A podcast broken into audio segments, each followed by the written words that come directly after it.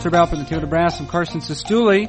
This is Fangraphs Audio. My guest on this edition of Fangraphs Audio making his weekly Monday appearance.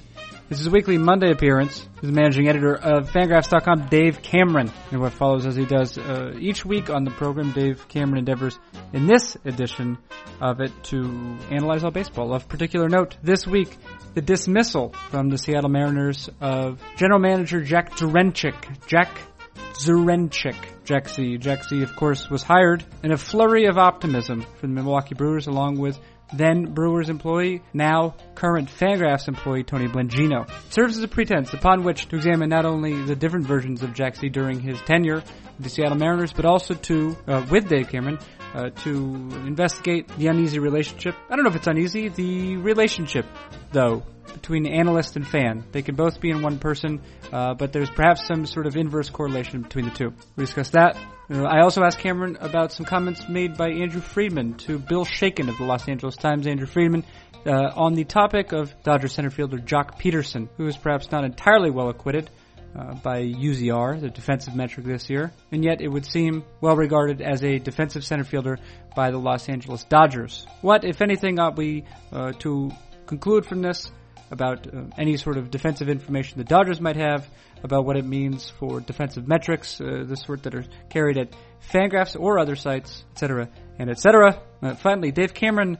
Dave Cameron provides this, what I would call discouraging feedback uh, to a pitch I'd made to him and Fangraphs CEO David Appelman. Your bosses are not going to be content with that as a plan. One can expect to find all this and more in what follows. Uh, what what one can expect right now are some brief notes regarding our sponsor. Our sponsor is Draft. Draft and the Draft app. You're familiar with DraftKings? Are you familiar with FanDuel? These are daily fantasy sports games. Draft is also a daily fantasy sports game and has the distinction of being one of uh, the first, if not the first, uh, to be designed truly, to be designed really and truly for the for the for a mobile device. Here's how you play. Uh, what you do is you conduct with a friend or a stranger. You conduct snake draft. You pick five players of five players each, and you see who wins. Are you confident about your ability to do such a thing? You can bet. What you can do is you can bet American currency on it. Shockingly easy, shockingly easy, and also uh, shockingly easy to acquire. Available both for iOS and also Android currently. And here's another feature that may or may not appeal to you is you can play against Carson Cistulli, for example, if you follow the link in the post in which this edition of the uh, the program appears. You can play against Carson Cistulli directly. I, for example, uh, tonight accepted a challenge from username Most Excellent Bro. I asked him. I said, if you lose tonight, uh, are you contractually obligated to uh, change your name to More Excellent Bro? He did not respond. But that also highlights another feature of Draft is you can uh, you can converse in a sort of message format. Not ashamed to admit that I've recently also played against a user uh, who goes by the name Clam Burglar, Clam with a K. I happen to have won that game. I happen to have won that game. How, what did I win? What did I win? I won a game of draft. I won a game in draft. I don't know the exact phrasing, but I won it in.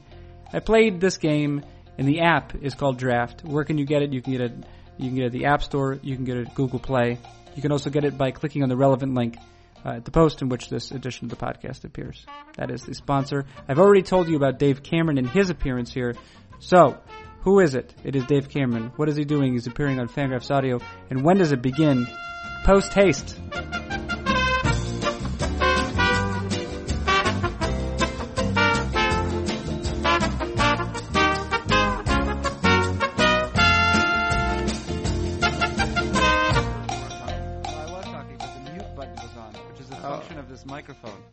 Right, yeah, because uh, only one of us can ever know how to use the mute button at a time. Yeah, that's right. How Apparently are you doing? It's my turn. Dave Cameron, how are you doing? I'm good. How are you? Good. Well, you seem uh, hesitant. Well, you know, I um, I, yeah, no, I think I'm good. Listen, you just uh, published a post literally seconds ago. No, no, like a couple minutes ago. A couple now. minutes ago. Yeah.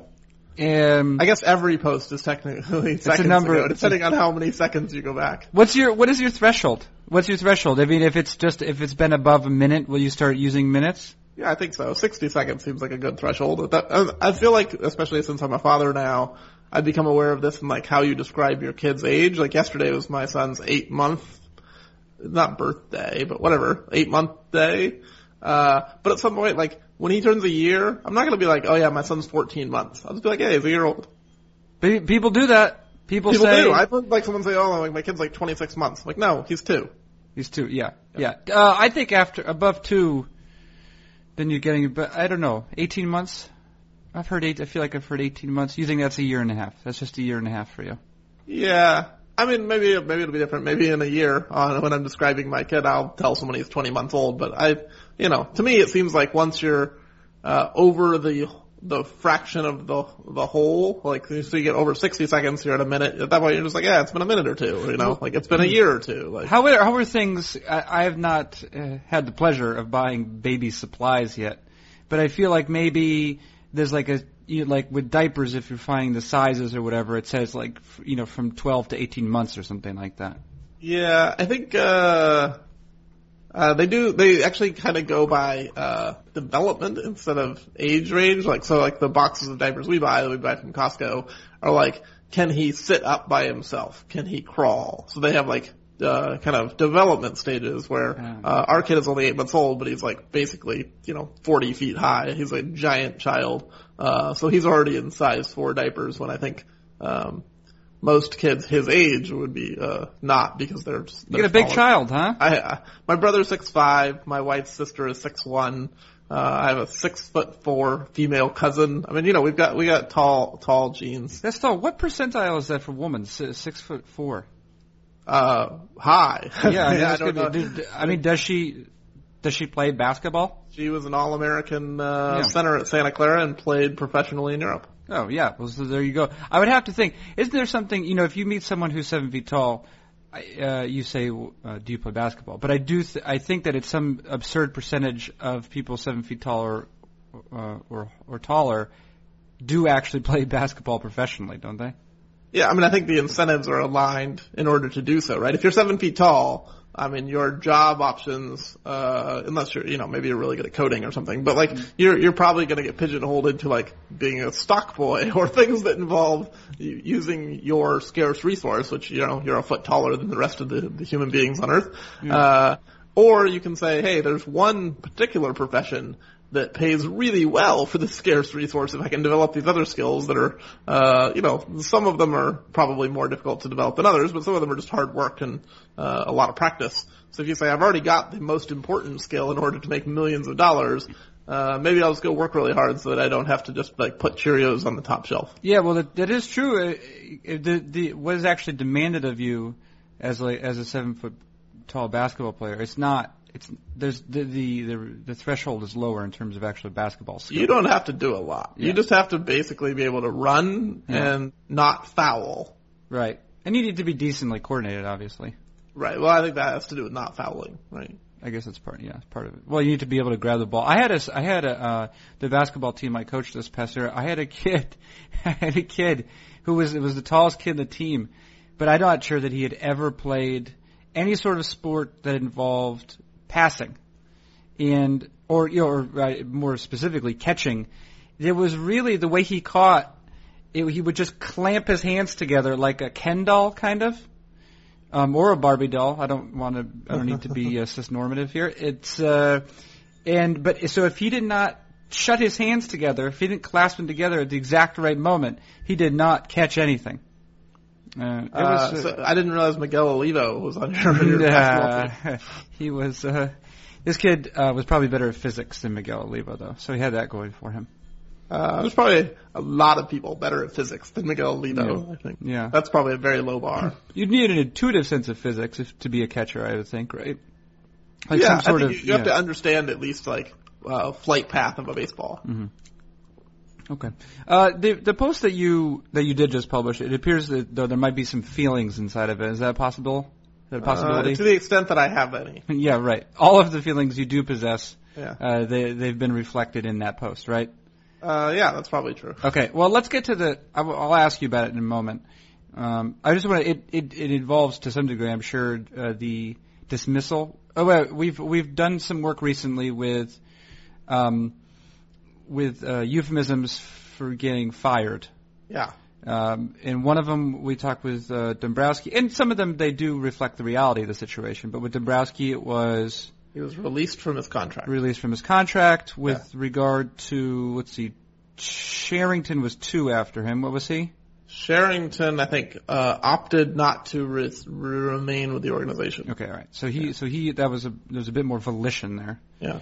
Uh, Melvin was in between those two. Melvin transitioned to an advisory role. Transition to advisory role. Right. Uh, and are there any uh, euphemisms at play in the departure of Jack Zduriencik from the Seattle Mariners? The Mariners announced that they relieved Jack Zduriencik of his duties. That was Okay. the phrase they used. Do you think that the higher the profile, uh, the position, uh, the the the deeper the euphemism being used uh, to describe how you're leaving uh, a position? That's probably true. I think if you're like a you know a stock boy or something, uh, you know, uh, an hourly uh, hourly employee, Yeah. they're probably be like, yeah, you got canned. Yeah. We're dumping you. Yeah. Uh, but then once you get up on like the the scale of like you could potentially be someone's boss again in the future, or like the person firing you could find themselves as your subordinate at some point, they like want to like couch it and be like, yeah, we just relieved him. He was tired, and so we wanted to give him a break. Yeah, I think I took a. Uh, well, I didn't. I'm not going to say I took a class. I was enrolled for a class at uh, Columbia, and I maybe went to a couple of class meetings uh, in the field of human communications. I believe it was taught by a professor named Richard Krauss, or I could be very, I could be wrong on all accounts. However, the class that I happened to attend, he uh, was looking at situations where. Um, one where one actor, actor one, was asking a second actor uh, a question, and the more sensitive the question, the the more deeply couched it was, like within the the syntax of the sentence. You know, so it's like, uh, oh, if, you know, pass me the Doritos, right? That's not there's not really a lot at stake, but if you're asking for a ten thousand dollar loan.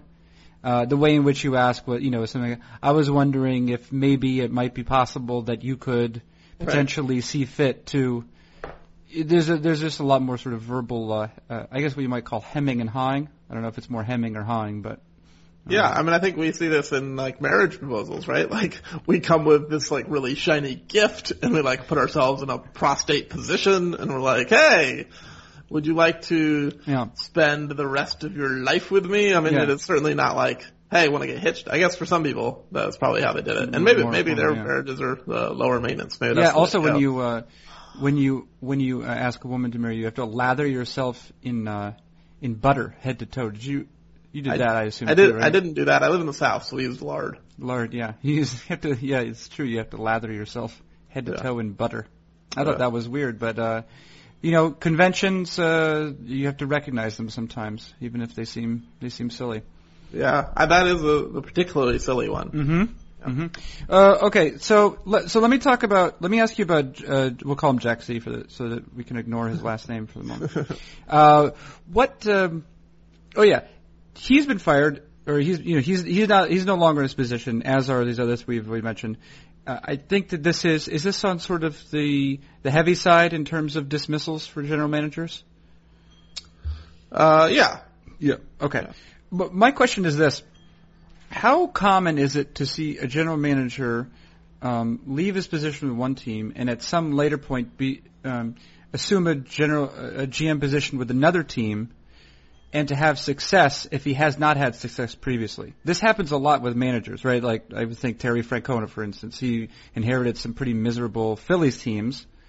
Uh, and then when he went to the Boston Red Sox, they, you know, they were very good for his turn to that. They, this- and this is this is something that's happened many, you know, many times.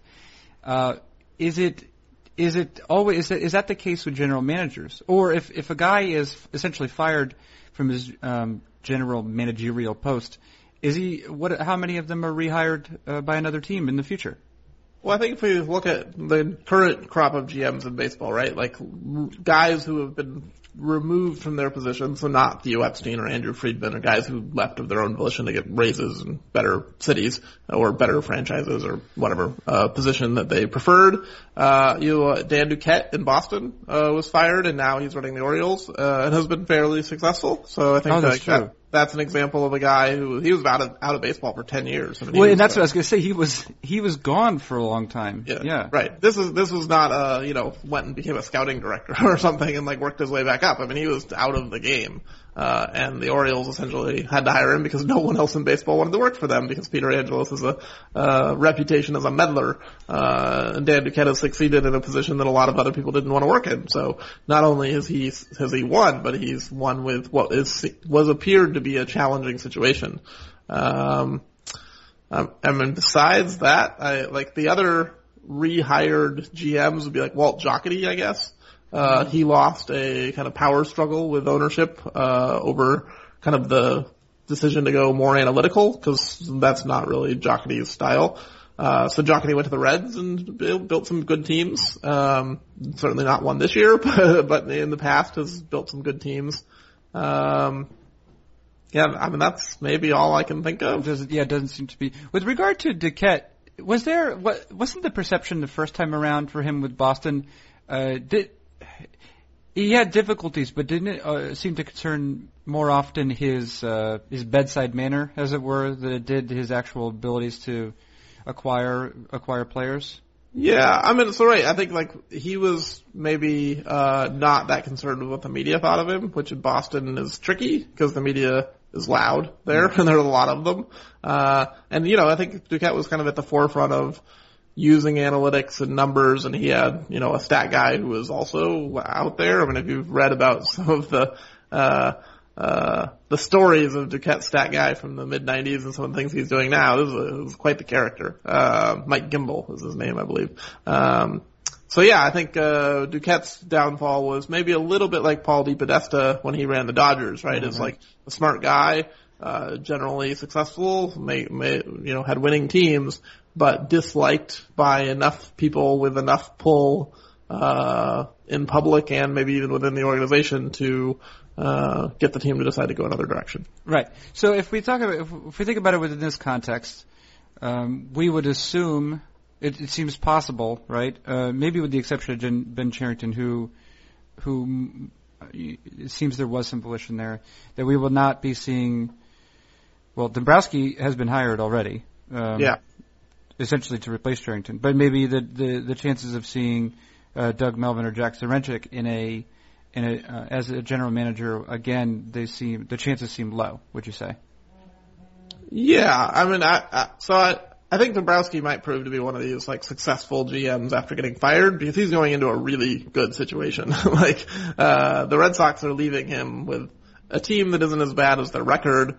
Um, you know, a probably the best farm system in baseball, a young core at the big league level. Like, uh, I can't imagine that there's a, a GM set up better for uh, kind of uh, hero status than Dombrowski than Dombrowski because he's going to come in, he's going to make a couple of trades, a couple of underperformers are going to improve, and this team's probably going to be okay to maybe even decent next year, and then a you know potentially a strong contender starting in like 2017, and it's going to be like, man, look what Dave Dombrowski did with the Red Sox when you know, uh, this was probably going to happen anyway. Right. Yeah. Well, that's the um, wasn't that the Phil? We've talked about this. The Phil Jackson School of right. of coaching where yeah, you t- take over te- good teams with talent. Yeah, that's yeah, that's always a smart way to do it. Yeah. Okay, uh, so Jack Z though is the most recent one. Uh, obviously, uh, when talking about, um, I suppose any m- member of the Mariners front office with Dave Cameron, uh, it's impossible to ignore the fact that you started uh, your writing career, um, your analysis career as one that was uh, deeply invested in the Mariners right? Yeah, right. I mean, I think that's. I, I'm still heavily associated with the Mariners uh, because that's where I kind of got my break. Right, and uh, so I suppose uh, in some ways this is uh, there's always going to be more going on. Uh, uh, when we talk to you, there's going to be going on talking about you know like the Tiger situation, for example. But briefly looking at the Jack Zduriencik, and, and Jeff Sullivan um, sort of uh, examined this in some uh, in some detail earlier today for the for the electronic pages. Uh, Zduriencik, well, he was sort of it, he seemed to have been hired under one pretense, but then following a difficult 2010 season, uh, pulled an about face. Is that is that is that roughly the narrative? Yeah, I mean that's right. So I think the the concept is that Jack was uh, you know a scout and with the Brewers uh, who essentially got hired for scouting chops, but uh, along the way he brought with him Tony Blengino, who now writes for us, uh, and Tony helped him kind of round out his skill set, uh, provided a lot of uh, analytical, complementary uh, critiques or or perspective, um, and so uh, the Mariners thought they were kind of getting a hybrid of, you know, a, a top tier scout who drafted really well and developed with, within the farm system and, uh, also a guy who was open and receptive to new ideas and kind of pushing the organization towards the Moneyball route of things. Um, but then as things didn't necessarily go so well with the, uh, speed and defense and, and just enough hitting plan, uh, you know, maybe, uh, the analytical side of things got diminished. Right, and that that in, that 2010 team was the problem, right? I mean, that was a that was not a good team. Yeah, there were a lot of things. There were a lot of things that went wrong. I mean, they lost 100 games. Chone Figgins was a disaster. Uh, they gave him 36 million dollars as a free agent, and he was just, you know, terrible. Uh, Milton Bradley didn't hit. I mean, they, you know, basically every bet they made that offseason went the wrong way. Not too dissimilar from the Red Sox this year, where you know they made a lot of uh, potentially, you know, uh, decent decisions that you can see the logic for and say, you know, uh, this player has a decent track record and then he just became a total disaster. I mean, even if you didn't like Hanley Ramirez and Pablo Sandoval, you probably thought, you know, they were uh, average or above average players, not the worst two players in baseball. Uh, and I think, you know, the, the 2010 Mariners, uh, hit, hit, hit the worst case scenario in almost every bet they made. Right. And that can be, uh, if you if, if your job is reliant on, uh, you know, the performance like that, uh, I assume uh, you might have a you might have a reactionary. Um, you might cause a sort of reactionary movements. Yeah, I mean, I think one of the tricky things about working in baseball is it is very difficult to just sit around and wait for regression to the mean, right? Like that might actually be the proper response in some instances is just to be like, look, this was an unlikely outcome that won't happen again. And if we just stay the course and remain patient, things will eventually go our way over the long term. But that's not uh, what people are paid to do. I mean, right? If your job is uh, you know, to be a decision maker and your decision is like, meh, everything's fine. We're just going to sit here and, and, uh, you know, be proven right in a year. Um, you know, your bosses are not going to be content with that as a plan in general. So, uh, you know, I think decision makers and executives, uh, need to at least have the appearance of doing things, even if they're not necessarily making huge structural changes. They need to look like they're actually uh, evaluating and making making improvements. And um, so, you know, I think uh, a disaster season like the 2010 Mariners or the 2015 Red Sox uh, is going to lead uh, to changes more often than not. Right. And so, what, what's the what's the, what am I going to find in your piece uh, when I do read it?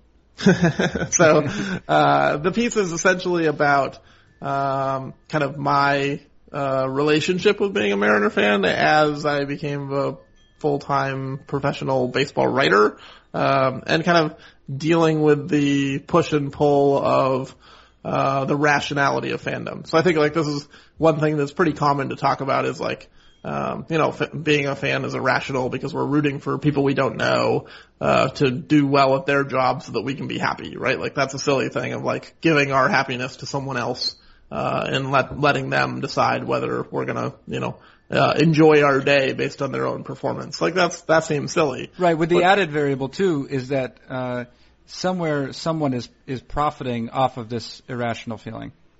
Yes, right. So we're giving money to people to watch them perform with our happiness. And in a lot of cases, like their performance doesn't even determine the outcome, right? Like maybe a, maybe an umpire who or the referee who we're not there to see is mm-hmm. going to determine whether our team wins or loses. And so then like our, the guys we were rooting for did really well and got screwed by a bad call and now we're extra in a bad mood. And it's like, uh, you know, that's, that's really irrational, except for the fact that I think when we look at it and say, in terms of community, this is really the point of why we're sports fans, is to find people who have aligned incentives uh, that we can share life with and share this one common trait and get to know and, and have something in common with. And that we develop friendships this way. And, and so I think from that perspective of like community building, sports fan, being a sports fan is entirely rational. But once you become a baseball writer, that calculus changes a little bit. And I think I found, uh, and maybe it's not like this for every other baseball writer, but for me, the calculation of remaining a fan of one single team was actually a bit of a negative, uh, as a writer when it was not, when it's, it's clearly, at least to me, a positive if you're not working in baseball. But once you are working kind of in the game or around the game, having an allegiance to a specific franchise becomes uh, maybe a, a drag on your happiness. Right, because, um, well, I suppose if every moment that you're dedicating to, um, you know, either to observing that team's games or you know, uh, con- you know, considering them apart from the game, that's a that's a minute when you're not doing that for the other 29 teams. Yeah, I, I mean that's part of it. I think that there's also maybe um, not necessarily the perception, but like the feeling of belonging, right? So like one of the things I talked about in the piece that you haven't read uh, is feeling a little bit like I disconnected from the um, same interests of the, the the kind of Mariner fan community, where they were, you know, just unabashedly rooting for the best case scenario outcome in every case. But once you start having like you're paid to have an opinion, mm-hmm then that becomes the thing that you're you're selfishly rooting for, right? Like if I say that Nelson Cruz is not a good signing, I don't want Nelson Cruz to hit 45 home runs. Like uh, it makes me look bad, and we can say like that's a silly incentive, but I I don't know how to. Uh, I don't know any writer who doesn't root for their own opinions to come true. Right. Like, I think this is just a natural thing. So when the best case scenario for the franchise is at odds with the best case scenario for your own prognostication or your own credibility, uh, you have a little bit of a conflict there. And I think, at least in my case, it seems that uh, my self-interested uh, state uh, has uh, taken taken hold over community state. Right. Yeah, it's not unlike this. Uh, last year, whenever Callie and I were in Paris, uh, and I would uh, I would bet sometimes um, on on football matches there you know, using some, I don't know how sophisticated the methodology was I was using to determine on which team to bet, but I do know that my favorite teams, my favorite teams were always the ones that were winning me money. Um, yeah, right. that, right. That's absolutely your favorite team. The most basic state, like this could be applied to gambling. Like I guarantee you, professional gamblers have long ago renounced their team fanship, or at least they figured out how to compartmentalize it and not not bet on uh, games that would, you know, conflict with that. But, you know, if once this like affects your livelihood, uh, your rational state is going to be like, no, I choose money over, over this particular group of players playing well. Right. Well, yeah, the satisfaction, the satisfaction you get from the team, you know, for which you cheer winning a game versus the team that can, you know, uh, double your money just merely by winning, uh, well, I don't know. For me, uh, I like that because then I can use that money not only was I cheering for that team to win, but now I can use that money to buy, you know, like a delicious meal. And I love meals too, so it seems I'm getting two, two, two joys for the price of one. Yeah, I think uh, the, you know the reality is like uh, now that this is my livelihood, and how I make my money, or how I make you know a salary. Uh, I would like to remain employed. and so if it comes down to like, oh man, if all my opinions are wrong and I get fired, but the Mariners win, I will be less happy uh, than if I, if the Mariners are terrible, but I remain employed and can still, you know, buy diapers for my kid. Right, size four currently. If anyone would like to make a uh, a donation, maybe I don't know if you have. Do you have a wish list with Amazon? We Amazon? don't. We don't. Okay. Yeah, I think uh, you know, uh, Costco is the way to go. Okay. The let's talk. Let's talk about another GM. Uh, the Dodgers. You mentioned Dodgers GM Andrew Friedman. He did switch teams, but uh, it was his choice entirely. Yeah. Um, he recently said he said in a piece Let's say it was written by Bill Shaikin. Do you want to say that? And then L.A. Times. I don't want to say it because I don't know what piece you're talking about. I but think you can say it, and I will not challenge you. A piece written. Uh, it's a question. Do some stats suggest Dodgers outfielder Joc Pederson is below average? Well, that's a question. The answer is well. The answer is kind of irrelevant, right? Um, uh, the answer as it pertains to UZR is yes. Uh, at this point, uh, roughly 500 plate appearances into his rookie season, Joc Pederson is regarded as slightly below average by UZR, negative four runs roughly. Um, uh, uh, I think uh, I must have been Bill Shaikin who asked Andrew Friedman about this. I think it's Shaken. I, let's just say yeah, it's Shaken. No, I think I saw him talking about this on Twitter. So. Right. Uh, he says, uh, Andrew Friedman says, there are real limitations to the defensive metrics in the public sphere, through watching him on a daily basis and through our information, we're very confident Joc is an above average defender. Um, now, this is this uh, this is a softball question, which is sort of a baseball metaphor, but it's a slow pitch softball question. Um, is it possible that someone could simultaneously be an above average defender and also have um, have accrued a negative number of runs as a fielder according to UZR? Yeah, absolutely. And I think this happens pretty regularly, not just with fielding, but like, uh, you know, basically all kinds of performances, right? Like Stephen Strasburg is an above average major league pitcher having a below average season. Uh, and I don't think anybody looks at it and be like, ah, pitching metrics are stupid because Stephen Strasburg's are bad this year because Stephen Strasburg just isn't pitching that well.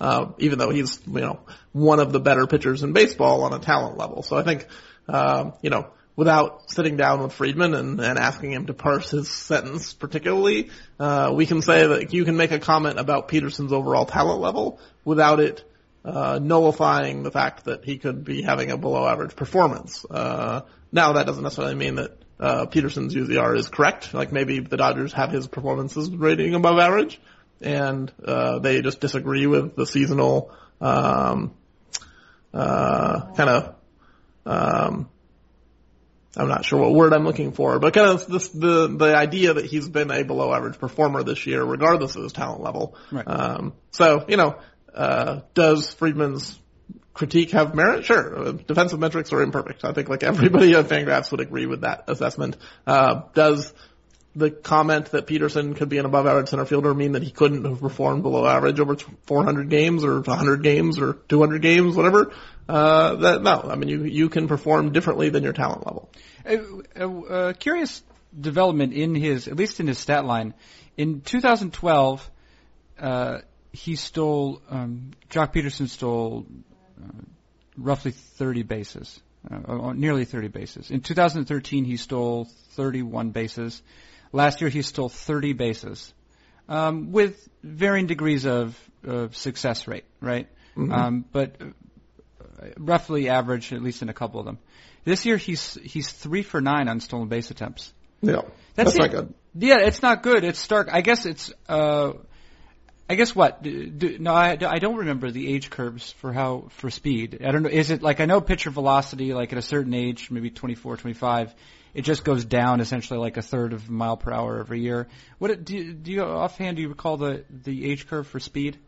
Well, I don't think we have like we don't have like home to first time like we have velocity for fastball, but I think we know that speed peaks very early. Right. Uh, stolen base rates are almost always their highest, uh, at least attempt wise. Uh, you know, at the the earliest of your career, you might get better at it and like pick your spots a little bit better as you get older. But you know, the guys who steal 100 bases are almost always in their 20s. Right. And so, but is that that seems that seems very stark. Is is there anything if you were if you were asked to draw conclusions from that from that sort of development, what would they be? Well, I mean, I think, you know, from a numerical perspective, there isn't a lot of evidence that Joc Pederson is fast. Like maybe, uh, StatCast data that we don't have access to because MLB is keeping it for themselves this year, uh, and it has some issues, uh, which might be why they're keeping it for themselves, uh, would confirm that Joc Pederson is fast, but just looking at his numbers, I think like, you know, on Fangraphs we have what we call a speed score, which basically looks at like your stolen base numbers and also your number of doubles and triples and um does a it's a pretty good proxy. I mean it's not perfect certainly, but the guys who have high speed scores generally tend to be fast, and the guys who have low speed scores tend tend to be slow.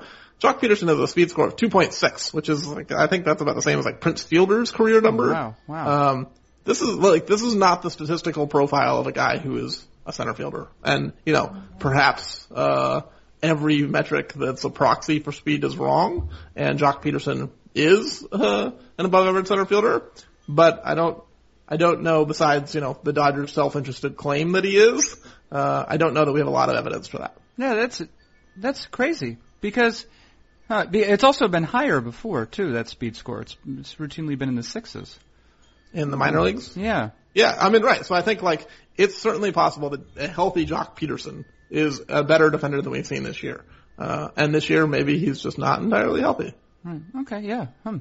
interesting uh, development. And yet uh, he's d- he's done a pretty good job of hitting the home runs. Yeah, I mean, right. So, like, the, the aspect of that he's doing well at drawing walks and hitting home runs have nothing to do with being able to play center field. Like, these are totally different skills. Yeah. Okay. Um, all right. Uh, well, that that's all. That was just a quick aside with regard to that. Um, you're actually getting close to having fulfilled uh, your obligation here. Uh, let's do two quick things. You wrote about David Peralta. Uh, David Peralta, I did not even realize until you posted this uh, this piece about him how well he was playing this year. Well is the answer. Maybe uh, that's why I called him the most underrated. Yeah, that's right. And um, he's he's playing quite well. Um, he, he uh, of course he was a pitcher. Well, he was a pitcher at one point in the Cardinals organization, right? 2008, yeah. Right, and now uh, then he had to go to an independent league to pitch. To hit. Uh, to hit, right? To hit in order to be uh, to be picked up by a team. Of course, then um, it's it's not. It's pretty rare. Even that, you know, if if a player is signed out of an indie league, it's pretty rare that he necessarily uh, will make the majors or make it any sort of real capacity. Here's this is this is it, this is a simple question, maybe, I don't know if it has an interesting answer. Uh, why do you think? Um, why do you think it's pretty rare, or what are the contributing factors to rare that players are signed out of an indie league and then become above average major leaguers? Because players with enough talent to uh, become good major leaguers generally don't fall through the net, right? So like ma- the major league teams uh, have enough resources and enough scouts and enough places to put people just on like lottery tickets uh, with whatever six or seven minor league affiliates per team and 30 teams. I mean, you have a lot of minor league spots to fill. That if you have any kind of talent uh, and a chance to turn into a major league player, they're going to give you a chance. Like they, you know, the cost for them, you know, a lot of times these late round picks will sign for like a thousand dollars, right? So like it's basically no cost to them to just take someone who can throw, you know, 84, but they, well, he's 6'2 and maybe eventually he'll throw 92 and turn into something. They can afford to take flyers on all of these guys where, uh, you know, the guys who go to indie leagues are basically the ones who've been rejected from this already very wide net that MLB is casting. Right. And it is, it is wide. I guess it's, what the the length of the draft was amended recently in the it last couple of years. Fifty rounds, right? Yeah, yeah, right. And now it's what forty? Forty, yeah. They knocked yeah. off ten rounds. yeah, but that's still that's still huge. And then what? I mean, even at, even when you get to like, even when you get when you're outside around ten, that's that's like uh or around five maybe even. Uh, unless you know, some, in some cases you see, um, uh, you know, players signed for an overslot bonus or whatever.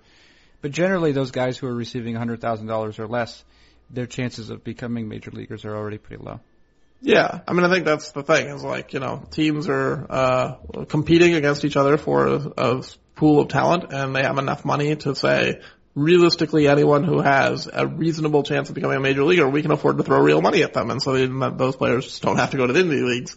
They can get twenty-five or fifty thousand dollars, uh, or whatever as a signing bonus and go play minor league ball for four or five years. And if they turn out, great. You know, it's interesting. You noted in, in your in your piece that he consulted with Rick Ankiel, who, of course, very famously uh, stopped pitching uh, to be to become a position player. Um, you know, he's actually outperformed this season. He's outperformed Rick Ankiel's best season he's outperformed, I think, almost all the other pitcher hitter conversions. We've seen this with like Adam Loewen, right, and mm-hmm. like uh, Micah Owings, and there have been a few guys who have uh, been pitchers and then been hitters, uh, and I don't think any of them have really done as well as David Peralta. This is kind of like unprecedented that this guy would like sign as a pitcher, wash out, go to the indie leagues, become a hitter, and turn into like one of the better hitters in, in baseball. Yeah, yeah. Uh, well, yeah, uh, good story, and it'd be interesting to see how he develops because I think, as you know too, right, uh, part of his uh, his batting line is uh, is founded on extra base hits that are not home runs. Um, yeah, he, he gets a lot of, of triples. Uh, right. he has 17 career triples in whatever 750 plate appearances. So, you know, a little bit more than a full season. So that's whatever, an average of like 15 per full year or something. Mm-hmm. Uh, not the fastest guy in the world. He has 11 stolen bases in 17 attempts. Like, not a speed demon. He's a pretty big guy. Uh, he lost weight to get in shape, but you know, still a bigger guy. You don't look at him and be like, yeah, this guy's gonna be a triples machine. Right. Okay. Uh, and then last thing about which I wanted to ask you is the is the waiver deadline. What is it? The the the, the trade deadline this is the real trade deadline. say say it say it how a person should say it. It has the word waiver in it. I bet. Yeah, this would be the waiver trade deadline. Just the, so the July, the July 31st is the non-waiver trade non-waiver trade. deadline. This is the waiver trade deadline. You you need to have placed your the player the player needs to have passed through revocable waivers. Correct. Okay. Or be claimed on revocable waivers by the team he's ah, right. traded to. Right. Okay.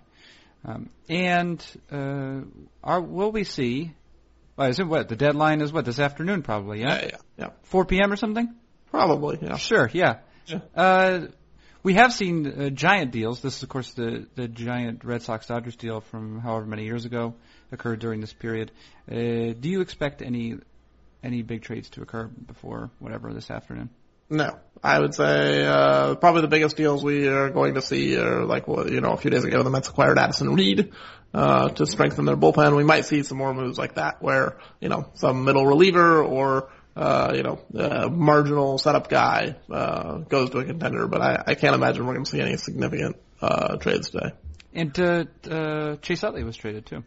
Uh, Chase Utley was traded, yeah, like Yeah, a week ago. to the so. Dodgers. Yeah, yeah. The Phillies have, you know, the Phillies ended up with a lot of good talent. Uh, They did. by virtue of these of their trades.